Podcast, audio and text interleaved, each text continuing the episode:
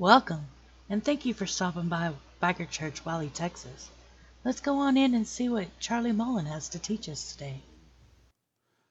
So y'all remember back a little while back in November when I said that I had to go find a job because I didn't know I was coming off of all this medical stuff. I didn't know that, and it took God about two and a half hours to find me a job. So my wife decides, what Friday, Thursday, Thursday, that she's gonna, you know, she's tired of doing what she's doing. It's not steady enough, so she's gonna go get her a job. Guys, about four hours worth of online interviews, and by Friday she had five interviews. She's had five job offers or three job offers since she put her applications in. I want to tell you something, man. Whenever you just turn it over to God and let God take hold of it, it works out every time. Every time. Yeah, you got to want to work too. I was, I was trying to stay on the spiritual part, not get on them too much about that.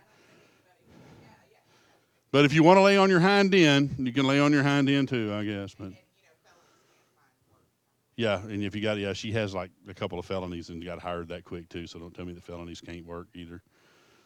Depends on how you've got your life anchored, folks. And we're going to go over some of that today. But first off, we're going to take care of a little business. Let's go to the Lord.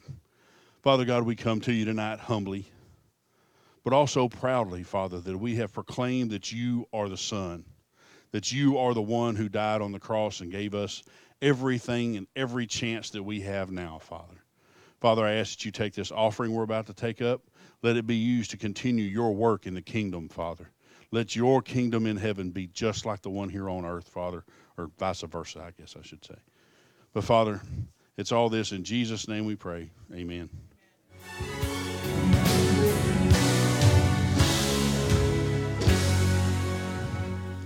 See?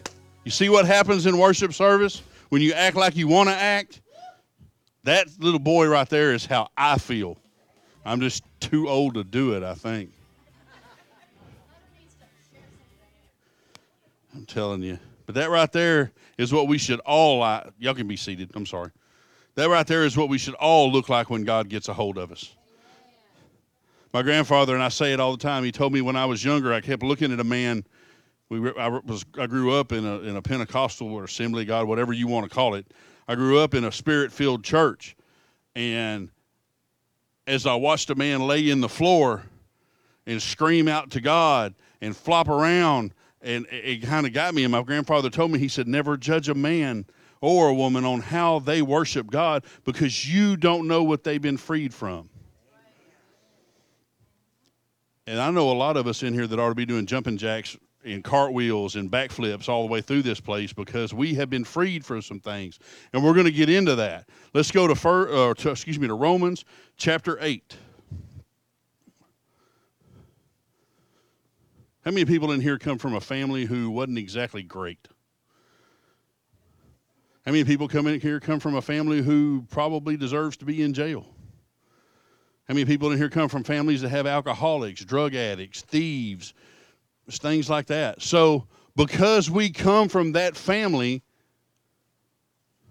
we're cursed with that outcome, right? But,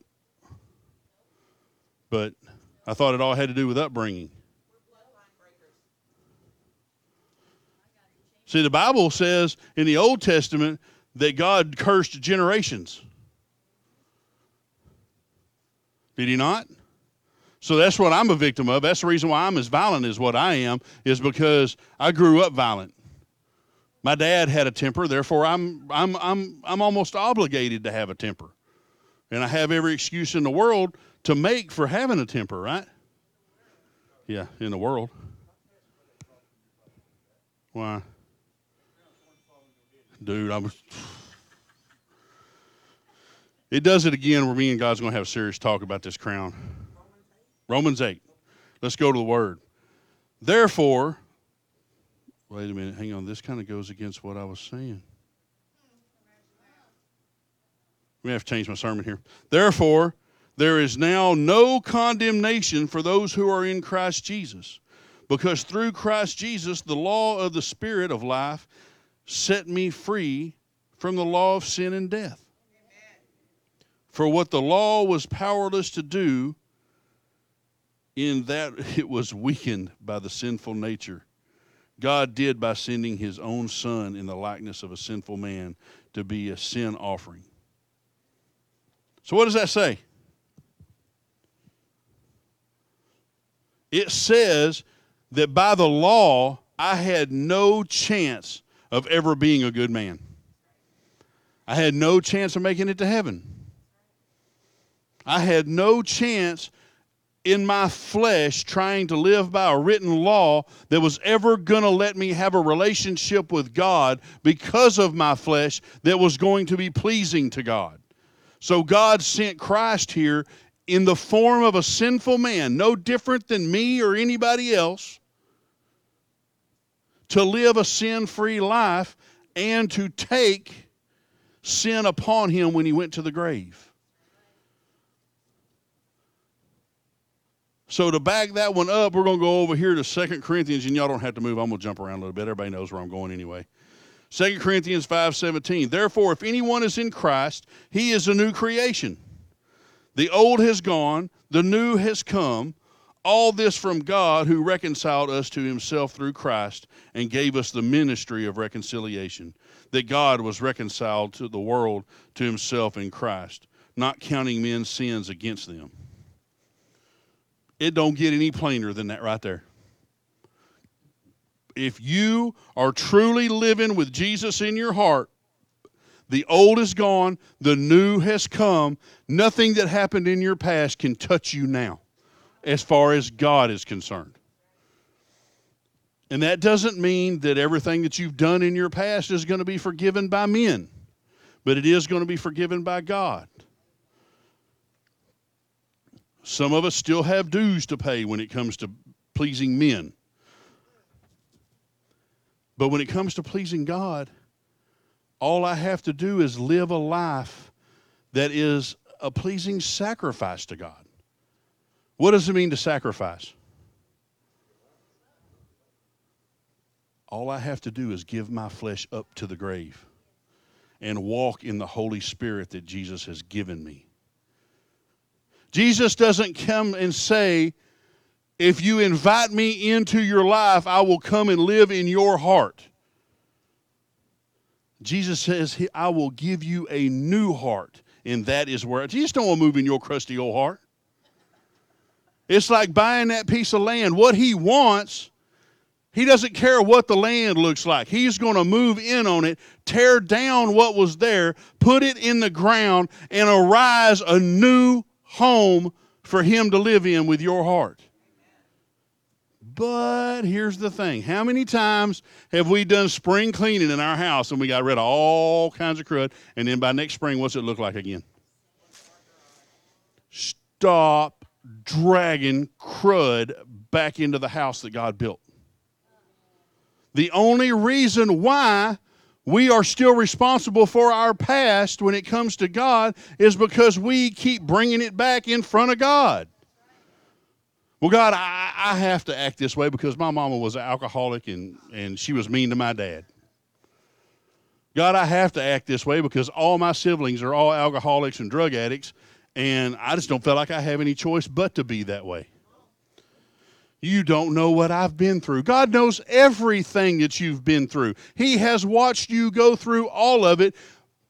I can just see God up there wringing his hands, going, Man, if you would just realize that all you have to do is forget about you and concentrate on me. We were just discussing back there a while ago that there's a there's a an organization out there called I Am Second. And it goes right along with what we yell here all the time, God first. If you're not putting God first, then you are putting yourself center stage. Where's all the pressure at on center stage? Whoever's at center stage has all the pressure of trying to do it right the first time. Guys, we've proved for a thousand years we can't do it right the first time. I told my daughters the other day, it takes a lot of hard work, a lot of money, and a lot of bad decisions to mess your life up as bad as what I had messed it up. But it only takes one encounter with the, with the Almighty to get rid of all of that and change your heart. We serve a God that when Christ was walking through that village and came across that woman who had been accused of adultery, they drug her, they caught her committing adultery, drug her out into the street, threw her in the street, were fixing to stone her to death. And Jesus stood along the sidelines because he wasn't he was too Jesus was too good to get down there with her, right? So what kind of condition do you think this woman was in? She was probably very had very little on. She was probably at the lowest point of her whole life, laying in the dirt. And it says Jesus got down there, and everybody wants to know what Jesus wrote in the sand. I care less what Jesus wrote in the sand. The whole point was is Jesus was down there with her eye level. A long time ago, me and me and Jr. were standing out back, and I looked over in the dumpster, and there was a picture of Jesus in the dumpster. And that changed my view on Jesus completely. When will I stop dragging Jesus off in my dumpster? The only reason why Jesus ever sees me in a mess is because I drag him into my mess. He has to come into my mess and get me. Jesus got down on that woman's level and said, Where are your accusers now? Because they haven't sinned any less than you. Because here's what Jesus knew that the church needs to understand sin is sin is sin is sin. Your little bitty sin that you do every day that you don't think God notices is just the same as committing adultery. Your little sin that you do once a month that you think, oh man, God will forgive me for it, is the same sin as committing murder. Go ahead and get mad at a family member. What's it say? What does the Bible say about having hate in your heart for your brother? You might as well commit murder. You might, in the eyes of God, you might as well kill him as have hate in your heart for him. Jesus did what he did because he had no hate in his heart for anyone. He hated what the earth or what the world had done to them. So, what did he do about it? I hated what the world has done to me. I should do the same thing to it that Christ did. I should take all of that stuff with me to the grave and leave it buried when I'm resurrected. And what does it mean when I give my life to Christ? I have been crucified with Christ and I no longer live, but He lives in me. So if I'm crucified with Christ, where's my flesh? It's in the grave. Quit digging it up. Quit going back to your vomit. You took all of that trash and gave it away. You laid it at the altar and gave it to Christ, but you keep running back over there and taking it from him because you want to play with it. It's an excuse. You really want to tell me that how we lived in our flesh was comfortable? I don't know about y'all, man, but I didn't like having to sneak in my house wondering if somebody was going to take a shot at me when I got off my motorcycle. I didn't like having to look over. I, have told this story a thousand times, but to drive a different direction home every day, check underneath your car, open the door with, or reach in and start your car with one leg in the car and one leg out of the car, just in case somebody put a little toy in there for you. Nothing. I was afraid of nothing. When you ask me, man, what are you afraid of? I'm afraid of nobody. Cameras on my house, guns in every corner, guard dogs, two chain link fences different way home every day, but I ain't afraid of nothing. Biggest lie I ever told myself. Tell you what, it wasn't the, afraid, the fact that I was afraid of man, because I ain't afraid of nothing that bleeds. But I will tell you this I was afraid of me dying, not being where I was supposed to be, and my spirit knew that, so it fed it to my brain, and my brain got paranoid. Now, pff, kill me. I got bros in heaven waiting on me, man. Couple here lately bums. I get jealous. Man, forget about getting heartbroken when one of our you get a brother in Christ pass away. Don't be heartbroken for him. Be heartbroken for you. You're stuck here. They're worshiping God. We will toil and slave all week long to get a reward on a little piece of paper so we can take it and put it in the bank. Think about the reward that you're going to get that is eternity. So, yeah, you're going to have to work on it a little bit. You're going to have to go through some things. When you accept Christ into your life, that does not mean that all the worldly pressures against you stop. It just means that you are equipped now to handle them better than what you were. It's called faith. And if you don't exercise, faith is a muscle. If you don't exercise it, it'll die. And the last thing you want to be is a believer in Christ who's low on faith. Because a Christian low on faith, like a car out of gas, man. I used to think all the time, man, I want, man, I want one of them new Corvettes.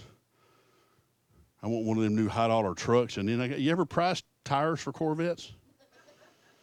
I'd look real funny out there trying to make a payment on a seventy-five or hundred and thirty-five thousand dollar car, and I can't drive it because I can't afford tires for it.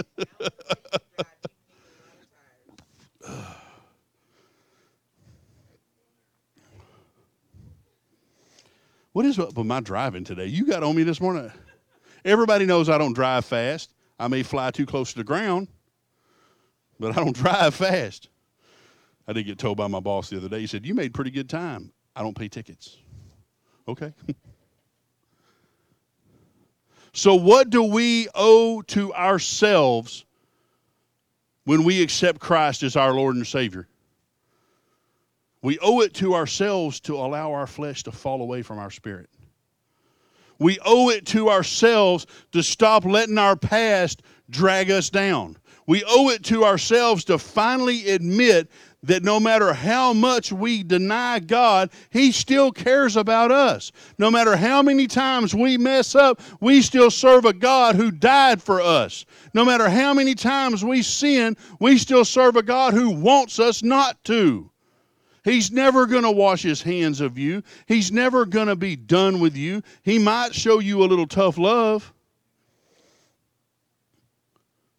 But he doesn't. But here's the, and here's the part that you need to remember the whole time you don't impress him. Your walk with Christ might impress him, but your flesh, man, he, he, the Bible says he's a respecter of no man. He could care less what you've been through. He could care less what your accolades are. He could care less how much money you got in the pocket. Because you can have the whole world, but not have him in your heart, you're going to hell. Oops, I said hell in church. I know we're not supposed to preach like that. I think me and JR will probably get in trouble here pretty soon for doing that. But here's the point if me preaching the truth is going to get me in trouble, guess what? I'm going to be in trouble because the truth is what God says. And God says if I don't live a life that pleases Him, I'm not going to see the gates of heaven. My worst fear is that I, if I, even if I don't live up to it, I might get to see the gates of heaven right before I take a nosedive to hell.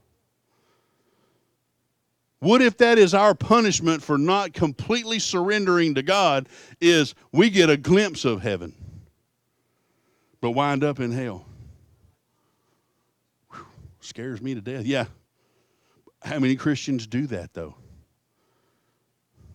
We go straight to the Jordan. Man, there's things over there I don't want to deal with.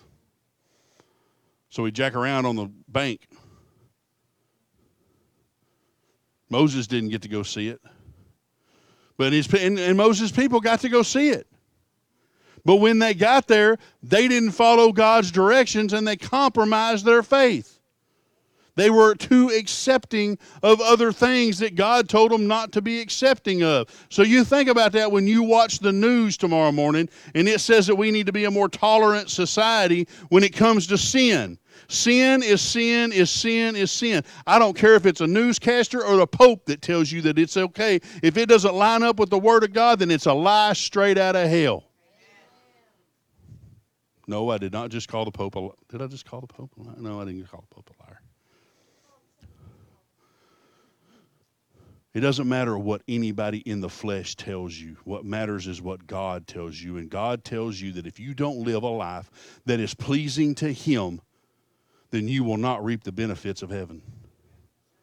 It's not that hard to understand.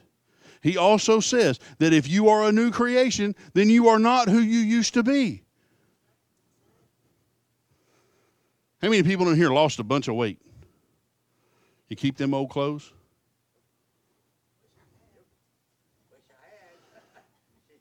Get rid of all that stuff. When you get rid of all that old sin, don't go dig it back out of the closet. Chunk it out in the street. where the trash man can pick it up. Problem is, is I see a lot of my brothers in Christ chasing that trash truck down the road.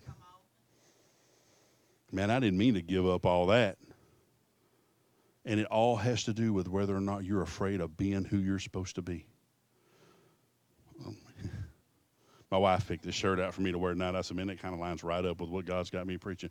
All God wants you to do is stop being what you were never intended to be. You were never in- intended to be a drug addict. You were never intended to be an alcoholic. You were never intended to be a dope dealer. You were never intended to wind up in prison. You were never intended to have a divorce. You were never intended to have diseases. There was not one disease on this earth until man bowed down to his flesh and brought it upon himself. There was no death on this earth until man bowed down to his flesh. We were never, all we were intended to do was walk in the garden with our Father. That's why human beings were created. So we wouldn't have, or basically, we wouldn't have to suffer. And what did we do? We got too big for our own britches. If God can do this good, man, I can do it great because I got hands on. Problem is, is most of our hands-on experience came from what God told us to keep our hands off of. I don't think I'm wrong. I think everybody says "ooh" because they've been going "ooh." Take a look at your life right now. What do you need to drop real quick? Because I hate to tell y'all this, no matter whether you whatever happens in the dark is going to come out in the light. What scares me the most is the Bible says God sees me 24 hours a day, seven days a week. So even when I go in the bathroom when I'm mad at my wife, she may not see it because I'm still breathing, but Jesus sees it. And I got a feeling he looks down there and says, Man, come on, guns. Really? I thought we'd worked on all this. And if you're really that big of a man, open the door and let her hear you. I know God doesn't want me punished for that part of it because He hasn't ever let me let her hear me. That's where my punishment would come in. Ah, what I say behind the pulpit can't be held against me in my house. Yeah. Oh, she's got her brass knuckles in her hand. Y'all pray for me after church. I might need a little physical healing tomorrow.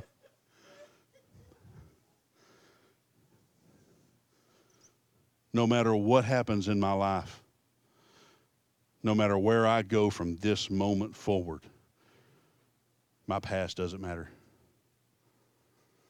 What I did yesterday doesn't matter as long as I've straightened it out with God. But I can't keep hiding it because there's no hiding anything from God.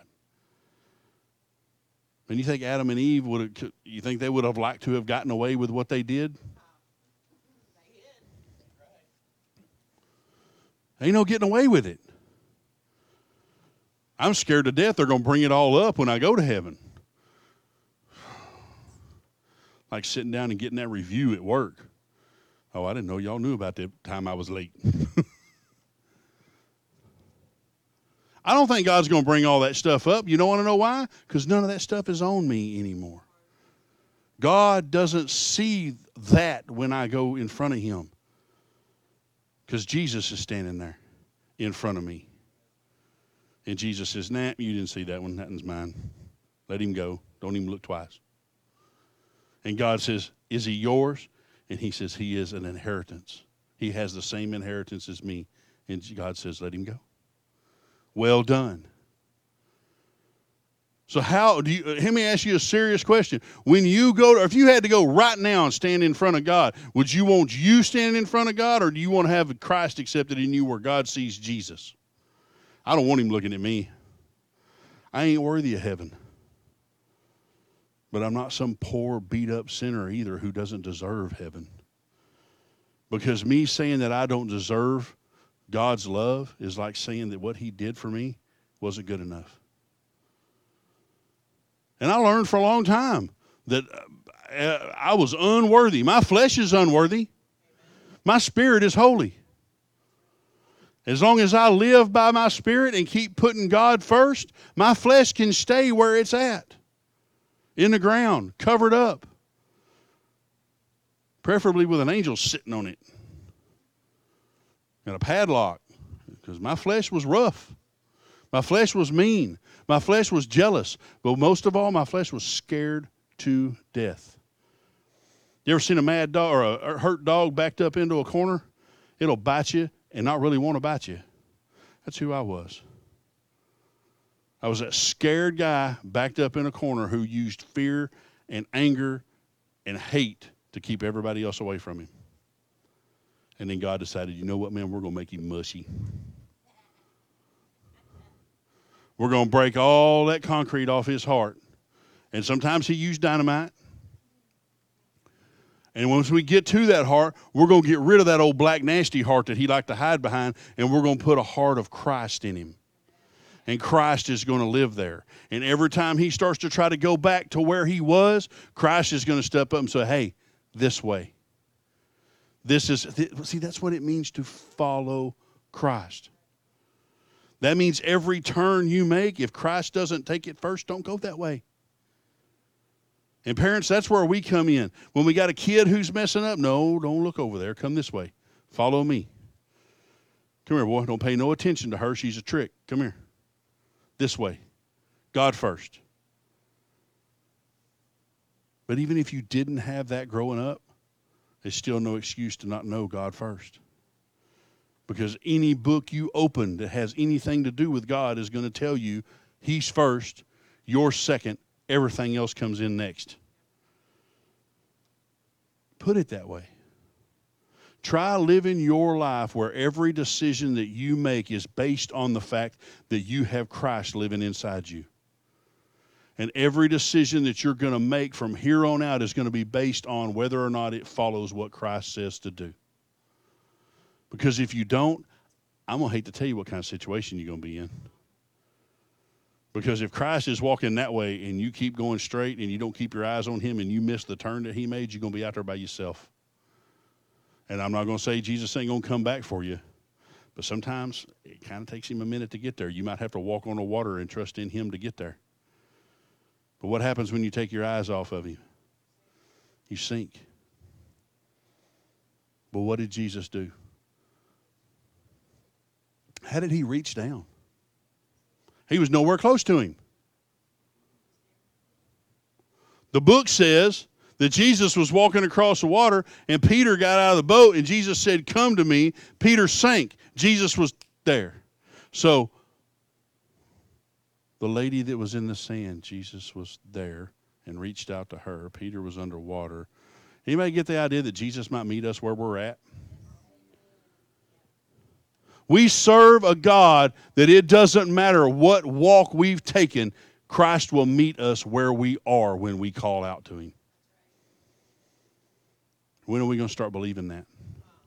When are we going to get it through our thick heads that all we have to do is call upon Him? Ain't nobody, nothing in that book ever says that all your troubles will be over. Matter of fact, it says you're going to suffer like Jesus did. I really hope not. Because that, I, I've read it, it sounds like it hurt. I've seen it uh, portrayed on a couple of movies. It looks like it hurt. I don't want to have to live through that, but praise God, He already has, so I don't have to. Are we going to be persecuted for being being God's people? Probably. Are we already? A little bit. Is it going to get worse? Yeah. I, I hope not in my lifetime. But it is my responsibility to train people that are coming up after I'm gone to know that they know that they know that they know. So, what do we do with our trash? Do we? Do we? I didn't ask what we ought to do with our trash. I asked what we do with our trash. Why? We really do. You want to hear the sad part? A lot of times we recycle it and pass it on to future generations. Just like a plastic bottle. I saw that commercial the other day. It said if we recycle this wrapper, it can become something else. I want mine to become a what is it, a hang glider. Nobody ever said I was a drug addict. I really I'm going to pass this down. I hope my kids become drug addicts. But how many kids in here were drug addicts that their parents were drug addicts too? How many people grew up around drug addicts? Do you have to be a drug addict? Do you want to be a drug addict? Ah, bull. Your flesh wants to be a drug addict. Your flesh wants to be an alcoholic. Your fle- you know why? Because it brings you some sympathy and it gives you an excuse to act the way you want to act. Stop it. Get it through your head that when your heart gets right, it will change your mind. Quit concentrating on what your flesh wants to feel and start and start concentrating on what your spirit is being told by the Holy Spirit. Let it get a hold of you. Let it change your life. Let it do to you what it did for the whole world. 12 men changed the entire way people looked at religion. And how many millions of Christians are there in the world today and we can't seem to get it done?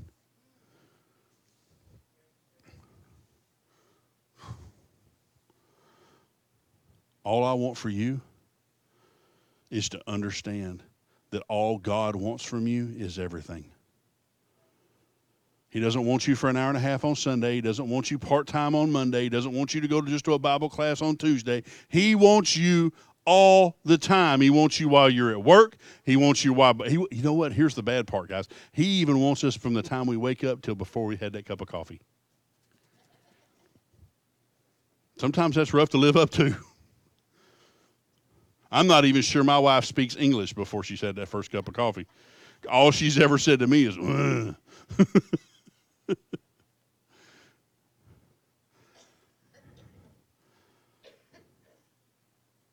we serve a God who comes for us. We don't have to chase him. We don't have to do great works to be recognized by him. All we have to do is stop being what we were never intended to be and realize that God is the one and only way that we're ever going to have a future. Accepting Christ into your heart is the only way that you even have a chance of seeing heaven. Accepting that, yeah, I'm a sinner. And yes, grace has a big part of my life, but I'm not some poor sinner saved by grace. I am a follower of Jesus Christ. I walk in grace. I walk in His love every day. I was a sinner. Now I'm redeemed. And guess what I'll be tomorrow when I wake up? Redeemed. And guess what I'm going to put first? God. And there's nothing this world has to offer that can add up to what God has to offer. And when you get the blinders off of you and you quit living in your flesh and you start walking in the Spirit and you start actually believing what God has in store for you, then your flesh will die and you will be a new creation. The old will go away, the new will come upon you, and you will realize I don't have to live in agony anymore. I may have to hurt, but God's going to guide me through everything that I ever go through. We just have to figure it out.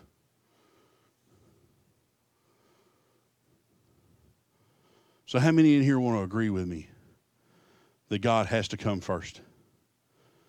How many in here want to change the fact that He's not?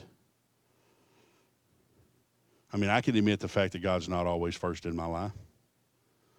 My wife told me this afternoon about some stuff we were fixing to get ready to go through. It didn't hit me. I said, man, my wife's getting a new job. It didn't hit me. It's going to take a couple weeks to get a paycheck. I started looking at money.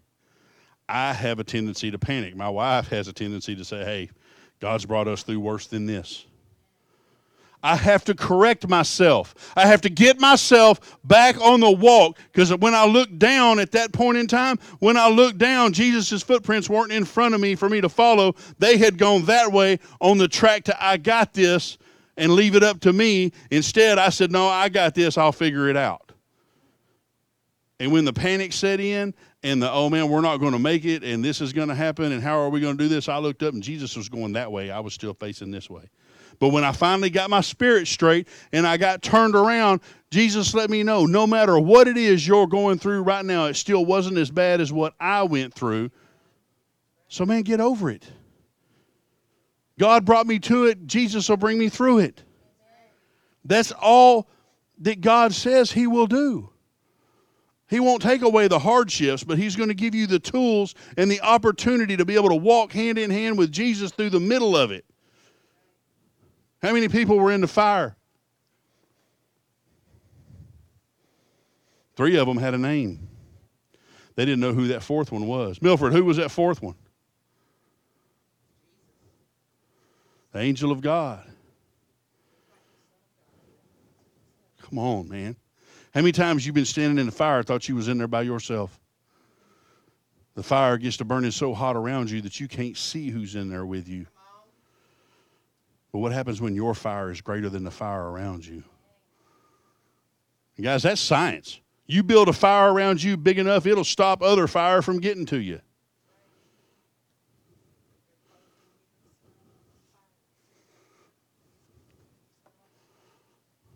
You when we know you've been to a barbecue. Stop worrying about what the world has in store for you and start counting up what God has planned for you. And let's see how much your life changes. So I'm going to ask you right now. We're going to mess, quit messing around with the monkey business. We're going to get right now. Who wants God first? Who wants to change their life to the point where all they see first is God. I do. I better, if I'm going to stand up here and preach it, I better have God first. Because I think the worst thing in the world you can do is get up and tell somebody how God says you're supposed to live your life and then not live life that way.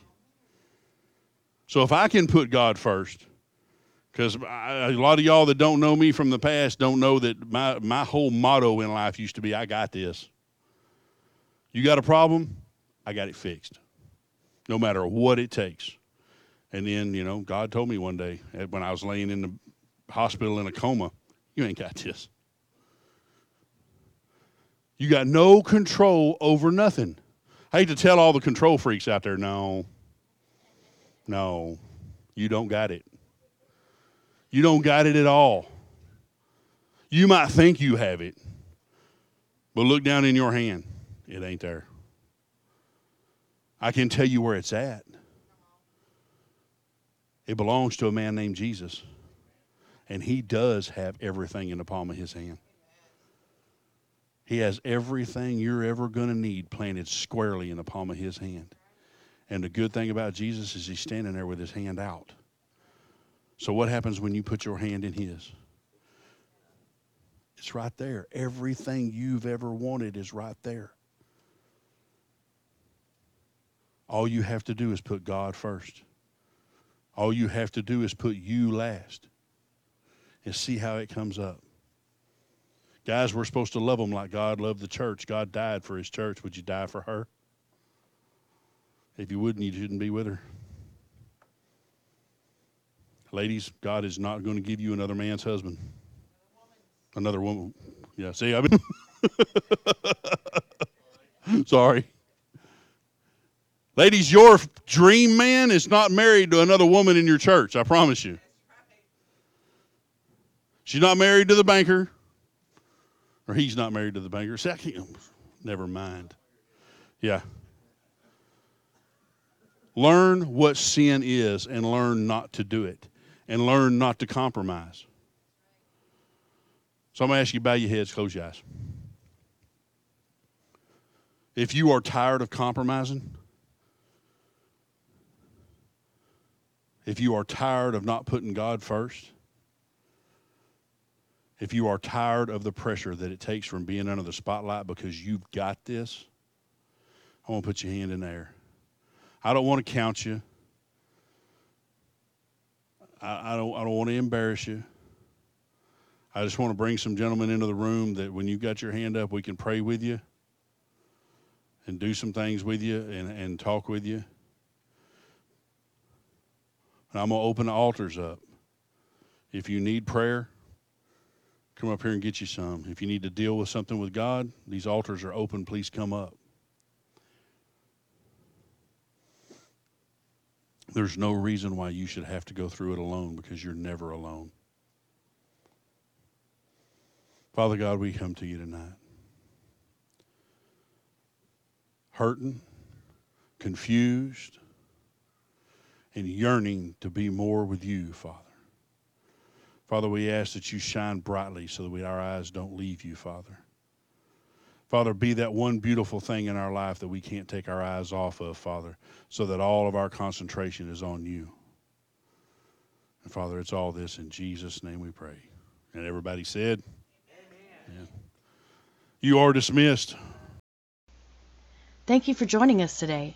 If you have prayer requests or need to contact us, please email us at bikerchurchwileytexas at gmail.com or call 214 283 0620. Please send all written correspondence to 303 Highway 78, Suite 103, Wylie, Texas 75098. And if you wish to make a donation, please make all checks payable to PSMM. God bless you and have a great day.